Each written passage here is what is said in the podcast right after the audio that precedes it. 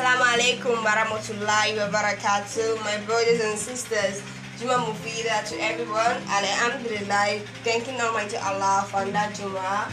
It is ever praiseworthy. So today on my episode, um, I'll be talking about a brief and interesting story that is in the Quran. Now, this is the story of Prophet Musa and the wise man known as Al Qadir. Now, what did the story talk about, and what lessons can be learned for it? Uh, we discuss everything on today's episode. Now, let's begin with the story.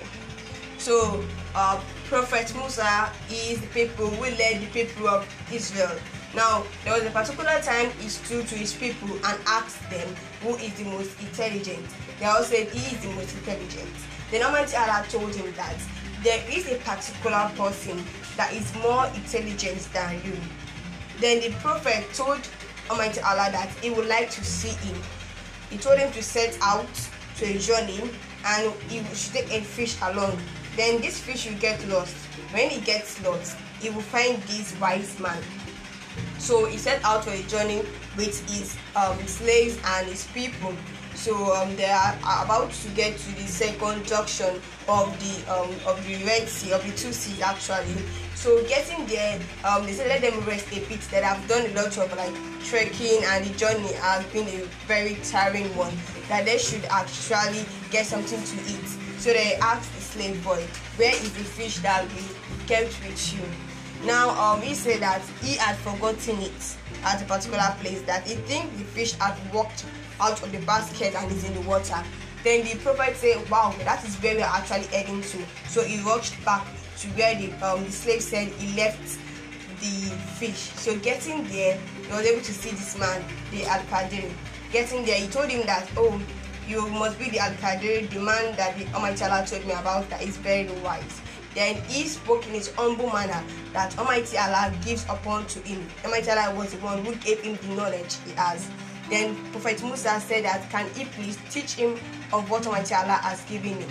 He said that you must be very patient for you to understand what I'm about to give you. He then said, okay, he will try to be patient. So they started the journey. While they were walking um, across a river, then they saw a particular boat. This boat, Al Qadir went there and plucked a plank because it was a wooden boat. So he plucked a plank out of it and then destroyed the boat. But Musa was like very anxious and like said that why we use spoil the boat? That that is actually an evil act. And Kadi remember remembered him that you said that you'd be very patient in all you are doing, that you will not question me at all. He said, Okay then let's continue. As they moved on again, they met a boy. Now Al Qadir killed this boy. Musa was also once again very worried and saying that this is also very wrong. He then remembered him of his promise not to say a word. But Musa said that okay, that if he says it again, like try to question his authority, what he did, that he then have an excuse on him.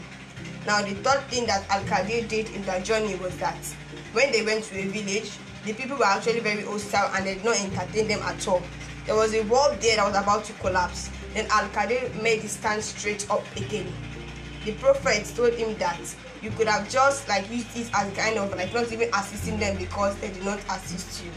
Then Al Qadir told him that this is where we're going to part. He then explained every single thing, everything he did. He explained why he do it. Now the first thing he did, I told you in this story, if you are following, is that he actually spoiled a boat that belonged to a poor people. Now he told the prophet that is Prophet Musa that this boat belonged to some poor people and there was a wicked king that wanted to seize their boat. So he just um tried to like destroy it so that the, the king will not be able to touch their boat at all. And the second one, killing the boy. He said the boy's um, parents were actually believers, and he is a boy that has been sent to be a disbeliever. And if he was allowed to grow, actually dis- make the parents kind of away from Islam, so they had to take him away. And Almighty Allah will bring another one for the parents. And the last one, that is the wall. He said the wall actually belonged to a very um, religious man. And these children, the children of this man, they're actually orphans now. They have nothing with them. But the man have kept a treasure under the wall. And it's only when they are mature enough they are able to go there and take it. Now you have to build up the wall again so that you are able to cover this treasure from other people taking it. and that is all he did. The explanation for every single thing he did. He told Prophet Musa that he did not do anything against Almighty Allah's wish, that all he did was according to Almighty Allah's commandments. Now, there are three lessons that we can gain from this wonderful story. The first thing that we can gain is that you should not assume. Now, this um, assumption has been stated in many hadiths, and we try to avoid assumptions. We see people doing a lot of things and we think that this is bad, no, this person is a bad person. We should not try. We should not try to be uh, like so assumptive because people may just do some things for a reason that you are not even sure about, and they're actually very, very good. So try to avoid assumptions. The second thing is that she be patient, just like the man that is Al Karim told the prophet, Prophet Musa, be patient. Whenever you see somebody doing something that you think is wrong, be patient enough and go to the person, ask the person, why do you do this? Then you know if it is for a good reason or for a bad reason. And the third lesson that you can learn here is that Almighty Allah will never make his believers suffer. Almighty Allah will always do things for a particular reason. No matter the situation you are, no matter this condition Almighty Allah gave you.